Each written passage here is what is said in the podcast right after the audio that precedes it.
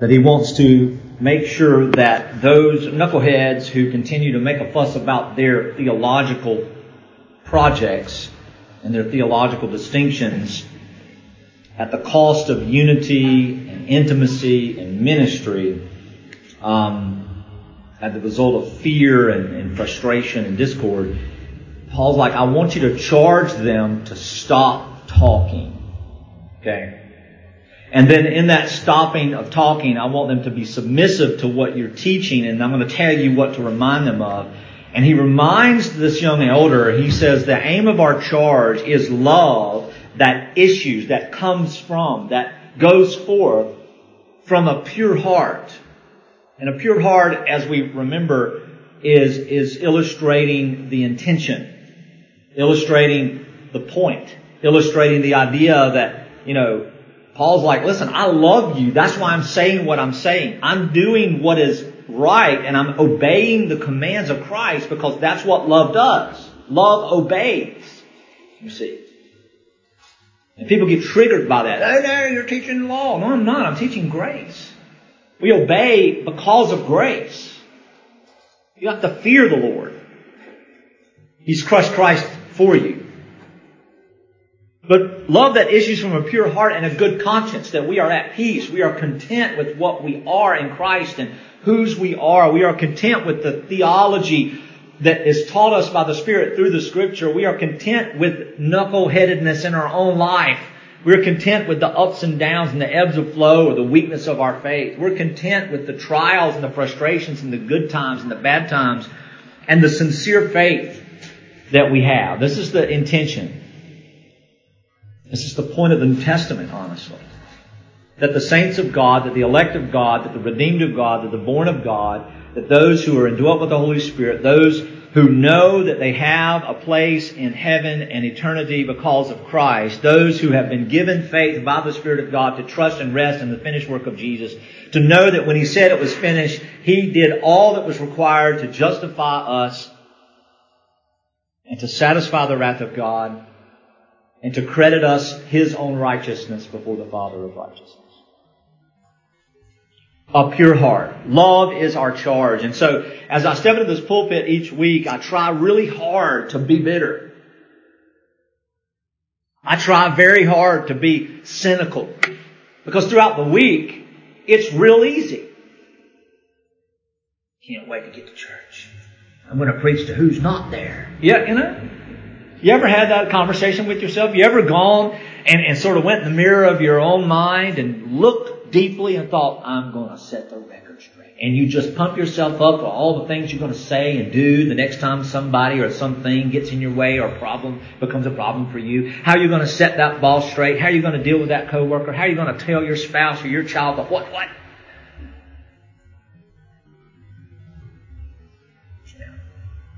By the mercy of Christ, by the mercy of God, everything I desire just goes out the window when I stand here.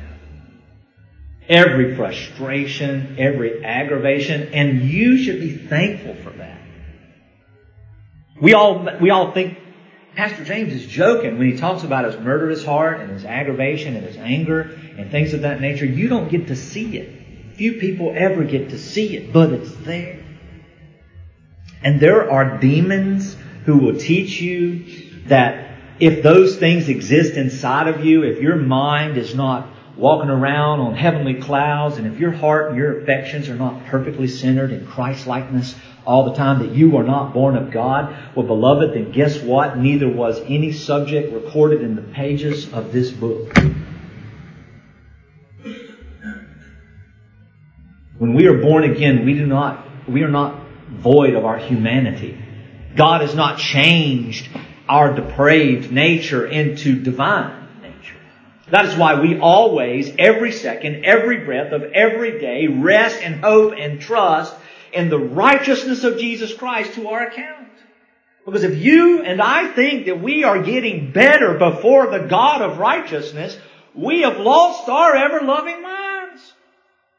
That if there's anything God would go, well, well, well, James, my goodness, we've gotten really good lately. There is no good list.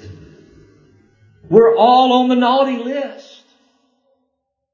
The whole world is on the naughty list, but some of us are written in the book of life.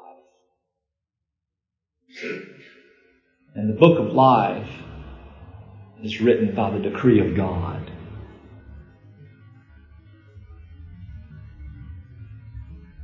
And the names, as we saw in Isaiah this morning, of the redeemed of God are written on his hands.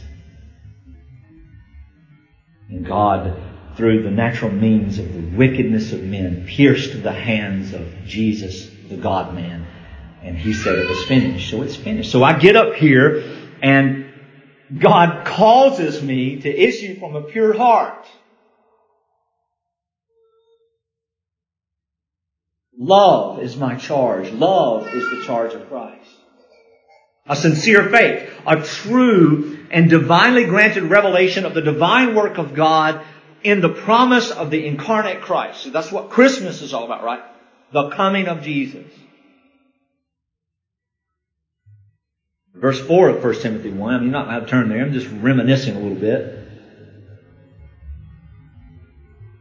Paul says, Do not let them devote themselves to myths and genealogies and endless controversies, which promote what? Speculation versus rather than the stewardship that comes from God. That is by faith. So see, when we spend our time debating, thinking, talking, chewing, spitting, vomiting, recutting, whatever, you know, reswallowing the cud of theological fodder, we are not doing anything but promoting speculations and philosophies. And we always have philosophies. That's what it means to think.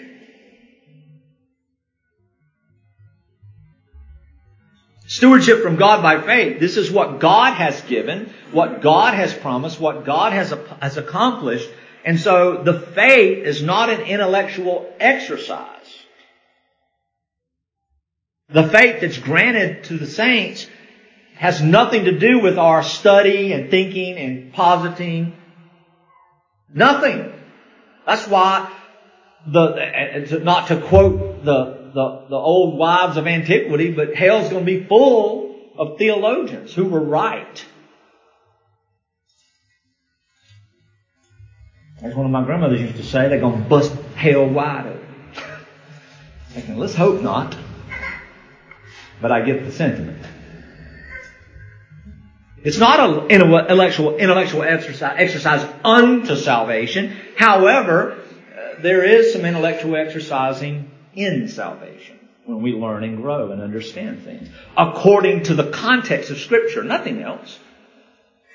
Few people have ever read as many books as I've read.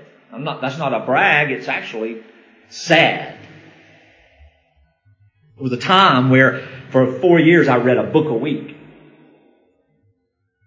And that was just for fun. As a child, I read encyclopedias.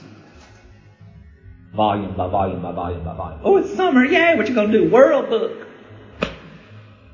Y'all laugh. You binge Netflix and watch YouTube all day. Quit. They didn't, we didn't have that. If we had that, that's what I'd have done.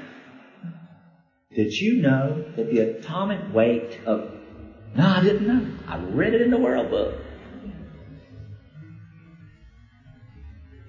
Mystery of God. 1 Timothy 3, Paul writes these words. He says, Great indeed, we confess, is the mystery of godliness. And we, we're not going to deal with this text today in the way that I dealt with it, but I want to be in Romans and Galatians, but I want to lay this foundation first.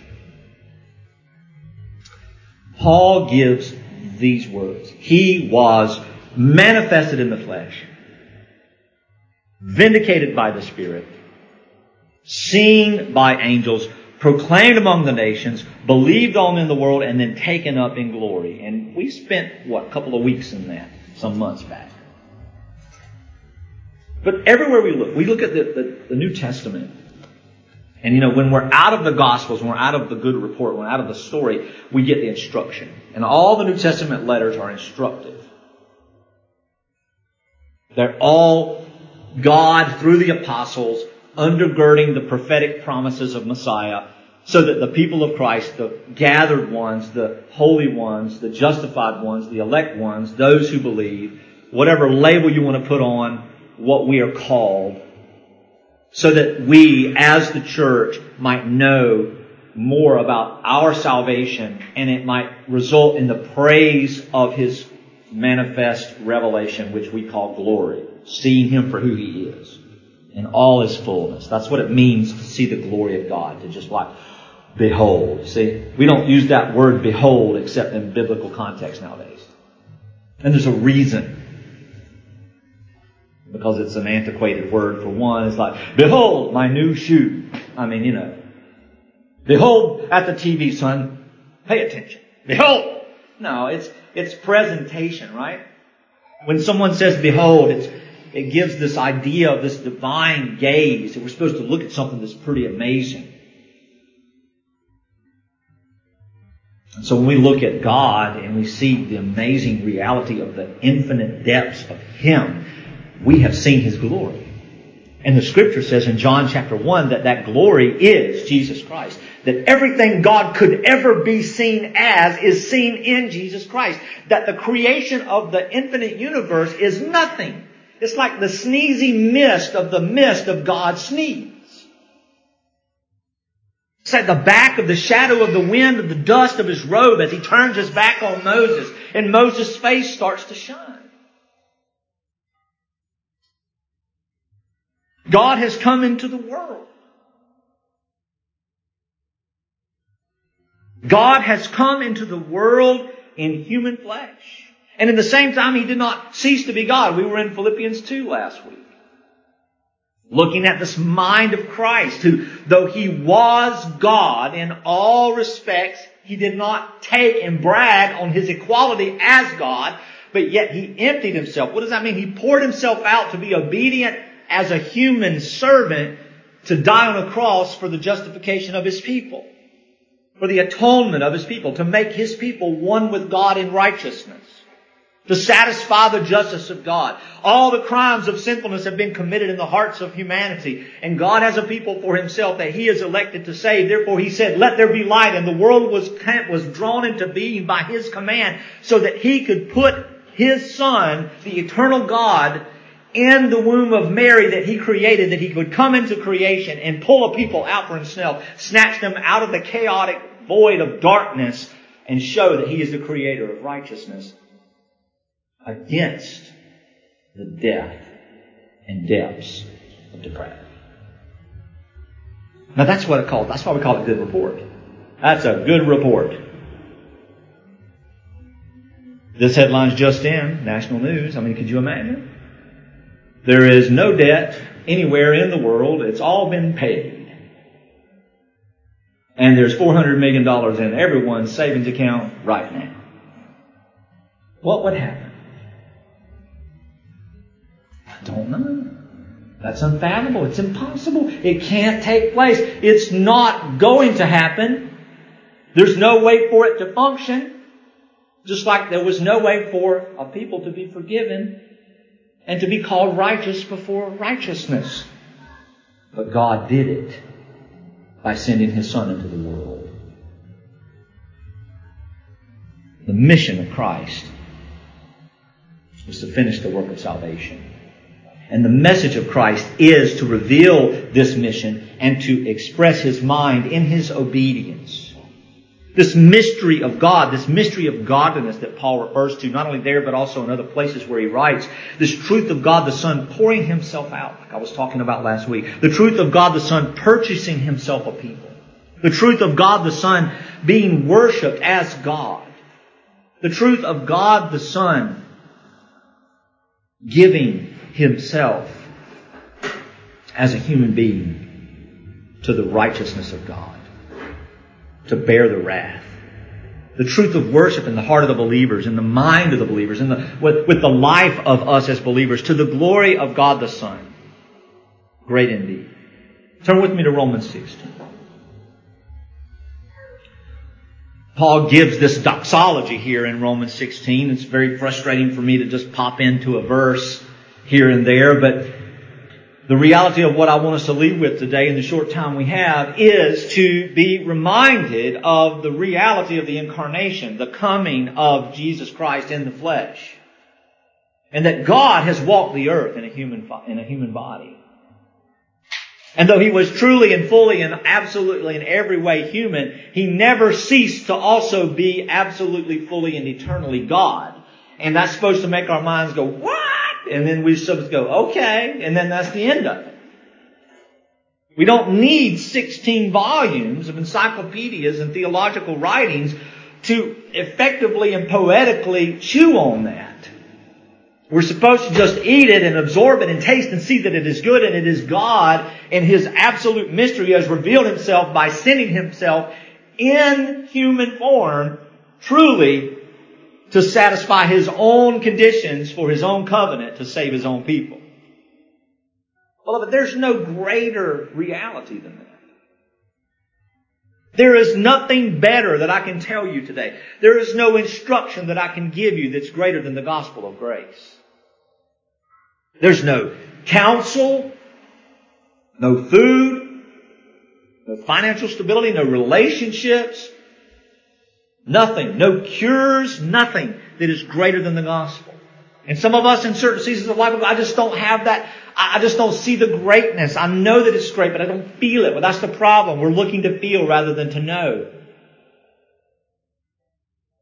And God granted faith is not about how we feel about what God has done, it's that we know what He's done.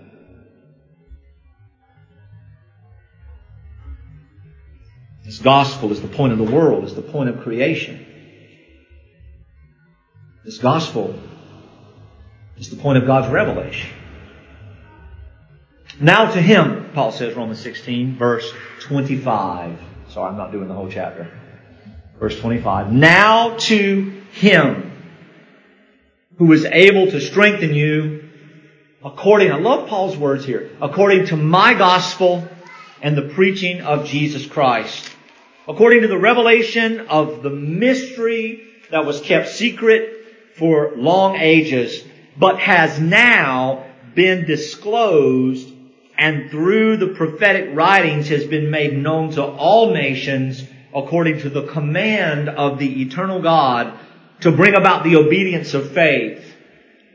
To the only wise God be glory forevermore through Jesus Christ. So it is. Amen. Amen. This gospel, this good report, this teaching, this understanding, this apprehension, this work of God to create the world and create all the peoples and to put everything in place and to purpose all things. Even when a bird flies somewhere, it is in the sovereignty of God. This gospel is our strength, beloved. Jesus Christ coming to the earth is our strength.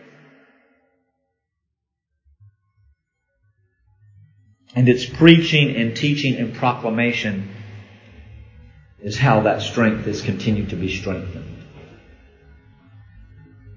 You notice Paul makes personal this gospel. He says, my gospel. And he's not saying this is my gospel. He's not saying this is my interpretation. He's not saying this is my education. He's not saying this is my expertise. He's not saying this is what I say. He's saying this is mine. It belongs to me. This is for me. This is my Jesus. This is my Savior. This is my incarnate God. He died in my place. He lives for me. This is possessive. this is inclusive. So the proclamation of this gospel, Paul, it's personal. Paul's not a theologian to tout his education. Paul says his education was all for naught loss. Consider it nothing for the priceless gain of knowing Christ and the power of His resurrection. The gospel is our strength and we hear it and we know it and we can think about it any given moment. But beloved, let me tell you, one of the greatest realities of our poor, sad lives is that when we are not hearing the written word and sharing with the saints the reality of what is therein, what, what, what is written therein, we are devoid spiritual thoughts. And we may think we're having spiritual thoughts when we're on our coffee table, coffee talk, table talk, you know, doctrinal things.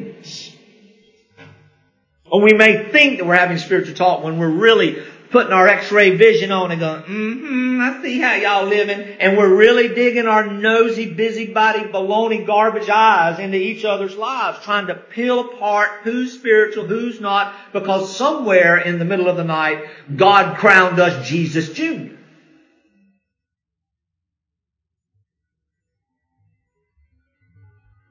It's not the case.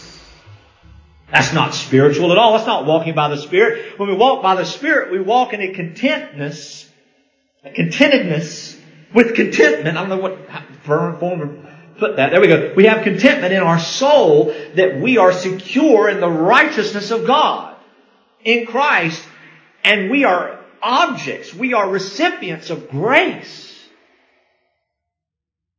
And so when we are, when that is manifested to us through the hearing of the Word and the focus of our gospel, we're not concerned about the dots and the crosses and everything else of the lives of others. We're concerned in how can we sacrifice ourselves for the sake of other people's joy. See, that's gospel living, and that's the only thing God has called us to.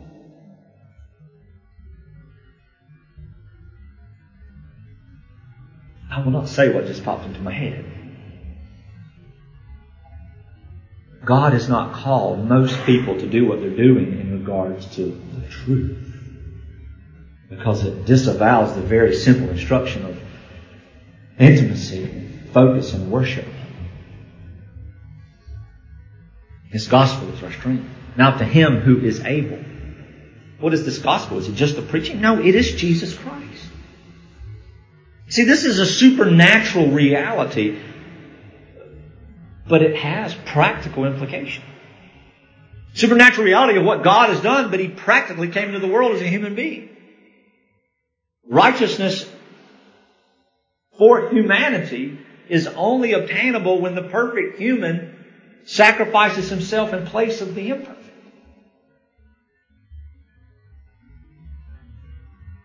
And Paul says this is a mystery. It's been revealed.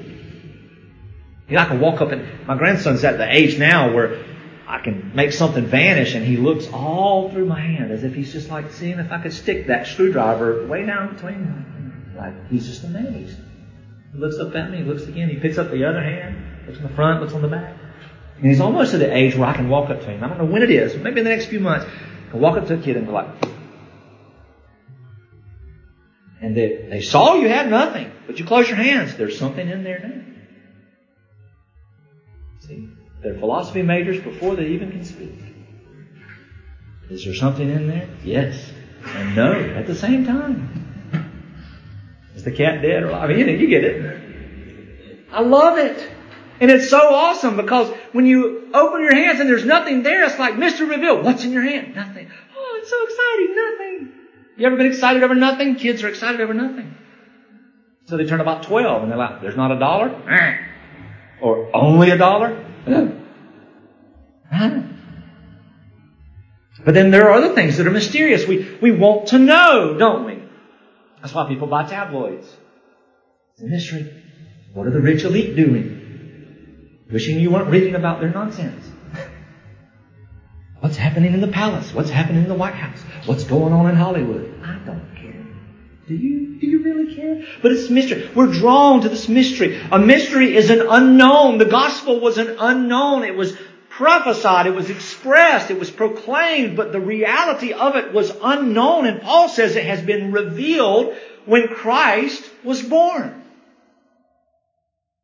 And it was revealed to shepherds. I like to watch the paintings of Renaissance eras and, and, and amazing amazing talent. But they're also clean and white, you know. I mean, people that look like me wasn't, weren't shepherding sheep in Palestine 2,000 years ago. This didn't happen. They didn't wear nice, clean clothes, have manicured faces, you know, chiseled. I mean, you know, I've been to the barber shop, these chiseled beards and curly mustache. They're worshiping Jesus. He's clean. He's glowing a little bit. Born in a microwave. I don't know. That's not what it was like. It was, it was a subpar experience with subpar people. And I withhold some things that I think Brother Mike and I were talking about, some ideas we'll talk about later, the interesting things about sheep and their birthplace and things of that. But shepherds are nobody. Shepherds are like, ugh.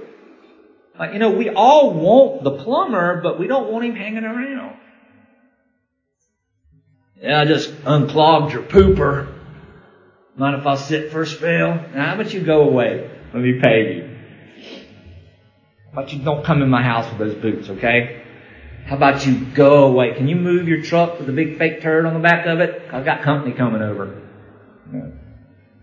The turdinator. I mean, you can just see it. There's your business model. Where does this stuff come from? What's I talking about? Oh yeah, Jesus. Shepherds. They're filthy people, but this is the revelation of God. He expresses in the fields to filthy people that society is like, we can't have these folks in town. And they get to witness the birth of Christ. Filthy people. Why? Because Jesus came for filthy people. Jesus came for people who were hated. Jesus came for people who were sinful. Jesus came for people who were dead. Jesus came for the sick. People who don't need cleaning have no place with him. This mystery is the revelation of God's promise. I want to clean my people. I'm going to make righteous my sinful people. I'm going to resurrect my dead people. I'm going to give life to these sinners. I'm going to bring to me those who are orphans. Those who have spit in my face. Those who have abandoned my promises. Those who have run from me and squandered my wealth and eat from the hog pens. No, he couldn't eat from the hog pens because he would have been stealing. Remember that? He wanted to eat the hog slop. And Christ came to reveal himself to these people. The very idea of washing someone's feet. There's a lot of foot washing goes on in my house, not uh, service wise. It's like, hey, go wash those feet. We call them piggly wiggly feet in my house. If you don't know that, you know, the old grocery store, Winn-Dixie feet for those of you who are. People walk around barefooted in the grocery store and then their feet are filthy on the bottom. Don't go to bed with the piggly wiggly feet. Wash them. You wash feet. You wash feet in cultures, in Palestinian cultures. You wash feet. I've had meals in many Afghan homes through the years, and they don't have tables. You don't sit at tables. You sit on the floor, and the food is laid on a rug, and you sit, depending on your flexibility, either way, you sit, but your feet are there. And the dude to your left, his feet are next to your food, and your feet are next to his food. You want them clean. See? So washing feet in the first century was a custom for necessity so you didn't die from disease. See, God had taught His people long before Louis Pasteur understood some things to wash your hands and feet before you put stuff in your mouth and you won't die from something stupid. Don't eat these types of animals because you can't clean them enough. It wasn't that these animals were bad, it's that they didn't need to get sick in their nomadic process of traveling in millions across the world. It's not about what's good, it's about what's clean. And the picture of that.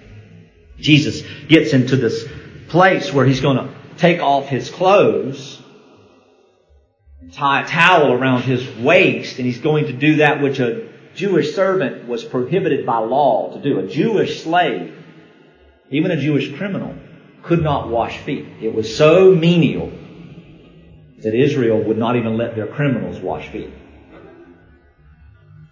So here's the rabbi, the master, washing feet. Peter wasn't going to have anything to do with it. No, no, no, no, no, you're not washing my feet. And Jesus says something sort of like this. Well, if I don't wash you, you have no place with me. You're not sitting with me and eating with me nasty feet. And Peter gets it right, but doesn't understand the revelation. He says, well then, by all means, wash my hands, wash my head, wash my body. You know, head and shoulders, knees and toes. Wash it all. I'm ready. Let's do it. Just wash me. And then Jesus, what does he tell him? I'm going to wash you all right when I die. Oh, you ain't got to die. The revelation. This mystery is God's promise revealed in Christ. The promise is clearly told by Scripture.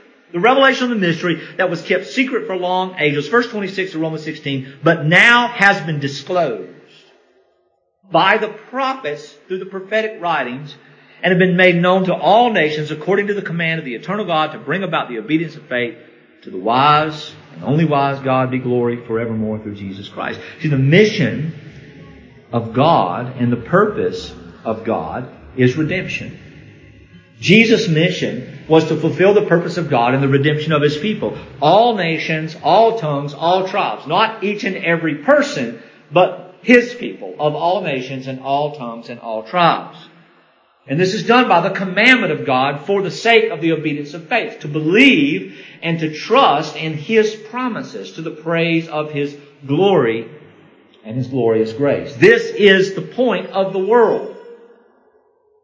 So when we think about the holiday of Christmas, and all the silly implications of all the seasons of life, and we get upset about it, and we love it, and then we don't like it, and then we do like it, and then we hate the commercialization of it, and we forget it's all about Jesus, and all, that. I mean, because we've all been there, depending on what age our children are.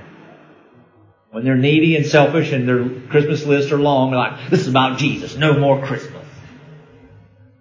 You know, we get around these really, oh, this really, you know, this, this really somber, just incredibly godly people in it. Oh, you have put a tree in your house with lights. Pagan. Okay. Oh crap, take the tree down. It's like one comedian said, it is like the antics of a drunk man. Let's take this tree from outside, put it inside, take the lights from outside, put them outside. I mean, you know, it's upside down day. It's crazy. But it doesn't matter why we do what we do and what the festival means. The scripture gives us liberty to celebrate anything. You know the roots of an offering plate? You don't want to know. You don't want to know. You know the roots of this or that. Man, there's, there's some type of pagan root with everything we do because we come through antiquity. History creates the cultural norms that we live in. And it's like cutting the ham, the butt off the ham because the pot was too short. We didn't know why. If we're going to devoid ourselves of anything that is tied to anything pagan, we have to devoid ourselves of anything that's tied to anything human. Folks, the Bible doesn't give us that burden. So I say, let's celebrate the whole world turning to the idea of the word Christmas and then forgetting that it had anything to do with Christ. It's funny. It's funny. It's okay to have a festival and then also keep a purpose, but that purpose is not for today, that purpose is for every day for the church. The coming of Christ is the mission and the point of the world. The point of the world is the revelation of God. Indeed, we confess the mystery of godliness. Turn to Galatians chapter 4. I mean, the work of Christ has procured a people for himself in justice and righteousness. This is, uh, I'm just using this text just to prove the point.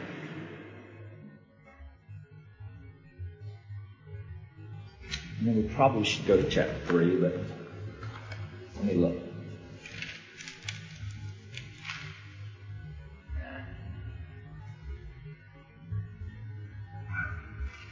Chapter 4, first seven verses. Paul's just told these people, this is the first letter Paul wrote, by the way. which is why he's a little more agitated because he talked he taught the people the region of Galatia, so region, it's not a city.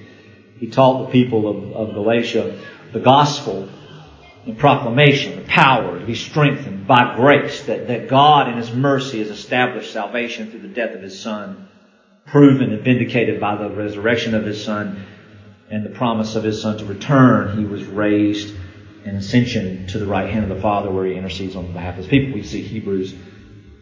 We understand all of that. And then Paul's given the contrast. The point of the law is to kill, convict, to indict, convict, and kill humanity. So that again, the point of the law is to indict, convict, and to kill humanity. And that's just, it's righteous, it's loving, it's good. So those born under the law are dead already. Those who are sitting under the righteousness of God on their own merits are done. And so Paul begins to teach and he's like, listen, there's this guardian, there's this teaching, there's this law, and we're dead. And everybody's dead to it. so verse 4, I mean chapter 4, verse 1, he says, I mean that the heir, he's talking about the two sons of, the two sons Ishmael, and the other one that everybody knows.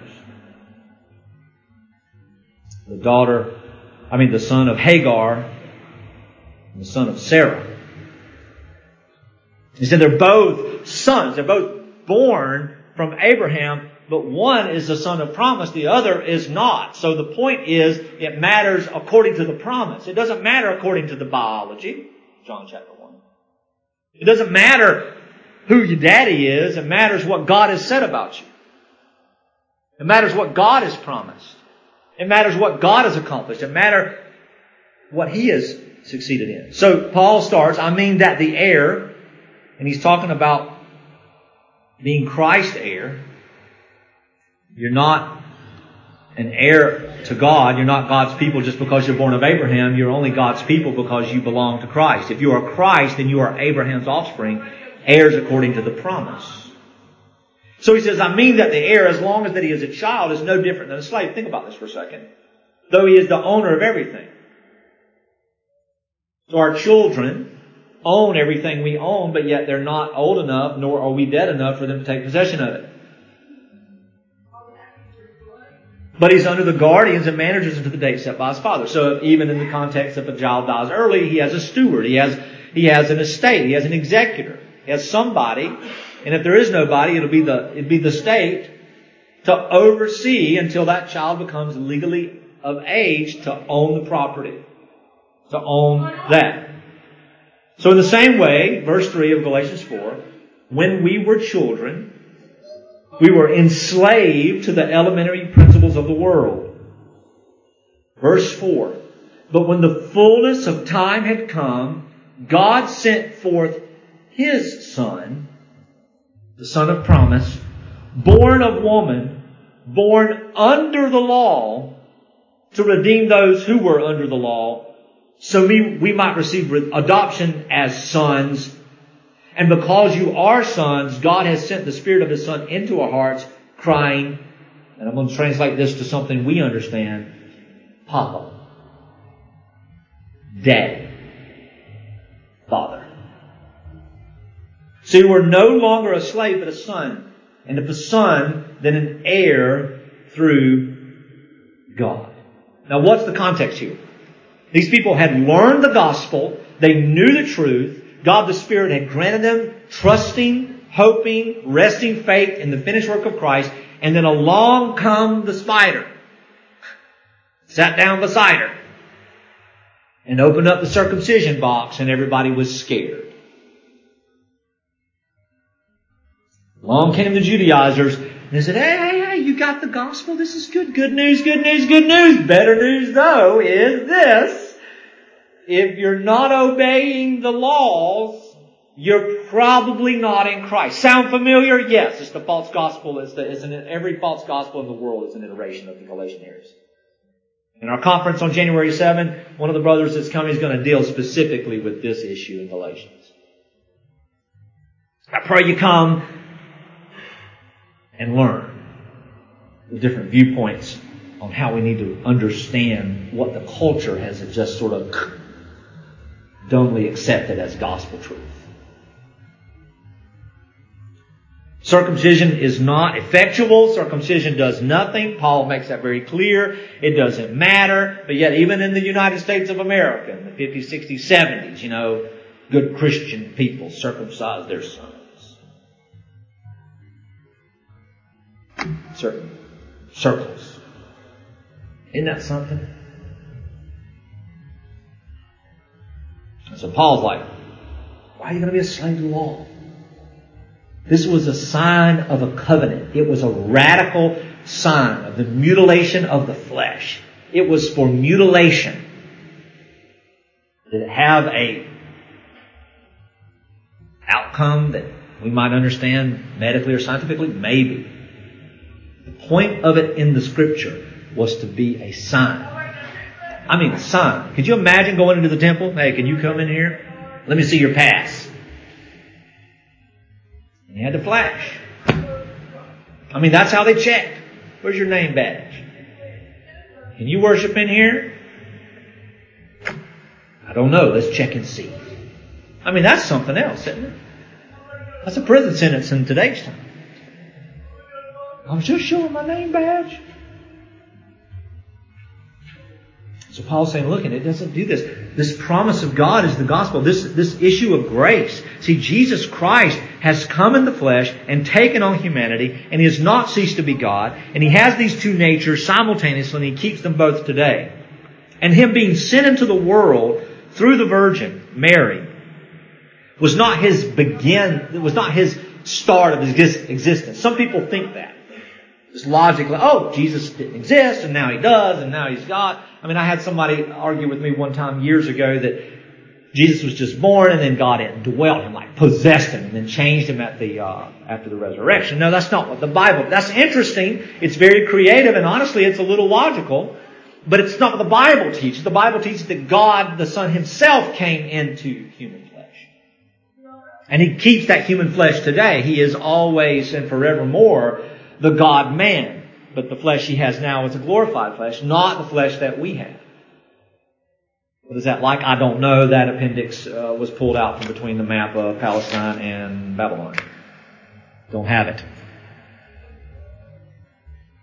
In John chapter 1, uh, the Lord makes it very clear through the gospel writer, through the evangelist, that he was in the, that he was the Word, with the Word, and was with God, and was God, and he was in the beginning. And that all things that exist were made through him. Through what? The Son of God, Jesus Christ. Hebrews chapter 1, the same thing. Colossians chapter 1, the same thing.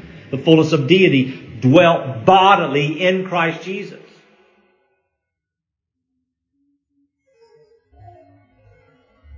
And we have seen God's glory. No one has ever seen the invisible God, the mystery of God. No one has ever been able to put their eyes on God. But when God became man, we see the fullness of everything that He is. Not just in His stature and His being and His essence, but we get to see Him in His mind and His mission and His message. We get to know Him in that way. He was born of a virgin by the Spirit of God into the world for His purpose and for His praise. And so God finished the work of redemption. The birth of Christ is about God's divine mission of redemption. And all of these things, inclusive the gospel, we can call the righteousness of God. Romans chapter 3 comes to mind in there. Because without the coming of Christ, we find ourselves, that's what I wanted to do, we find ourselves over in Galatians 3, don't we?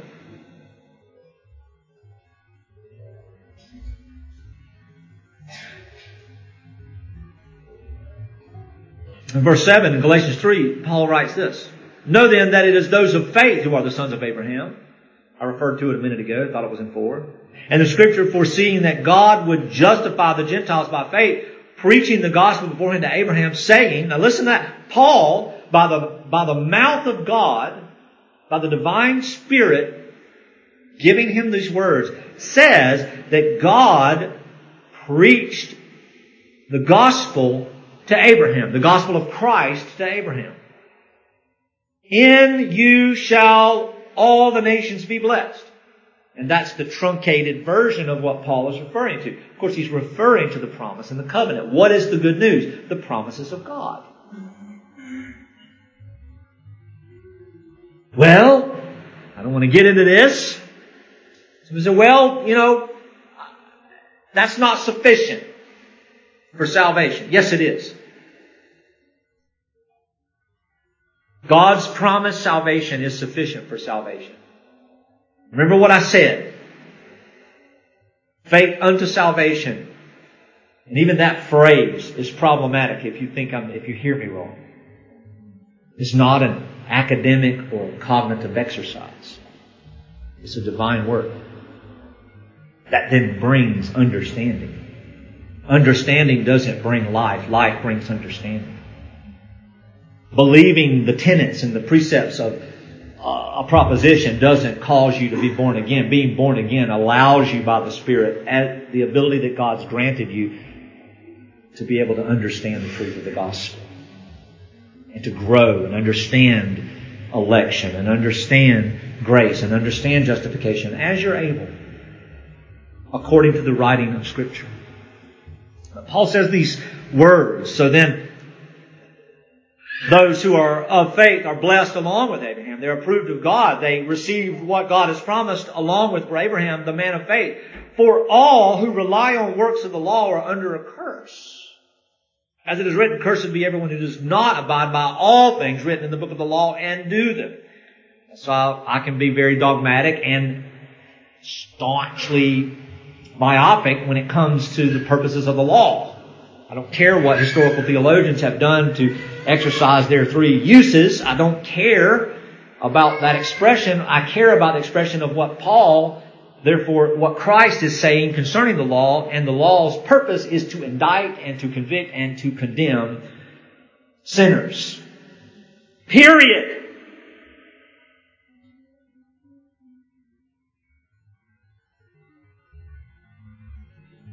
Now it is evident that no one, based on what Paul just said, and I just reiterated in my own words, verse 11 of Galatians 3, now it is evident that no one is justified. How? Before God by the law, by obedience, by doing well, by doing good, by striving, by trying, by changing their heart. Nor does the Bible teach that God changes us and presents us into Him before Himself in some way that's even better than we were before. What greater sin is there than the sin of self-righteousness? Jesus says, according to the New Testament gospel narratives, that those self-righteous people are the ones who should wish they'd never been born. Because they cause fear and horror and terror and trouble and trials and burdens and they make Christians, they make the sheep of God walk around worried that they're not doing it right and they're not going, oh, you're antinomian. No, I'm not. We exercise church discipline and we teach the truth according to the counsel of Christ, but we are not going to conflate God's redemptive work in the sending of the Son into the world to save His people with the outcome of what is blessed, what is prudent, what is beneficial for us as His people. You do not have to eat in order to be alive, but buddy, you are not going to live well. If you don't eat long enough, you will die. You'll be malnourished.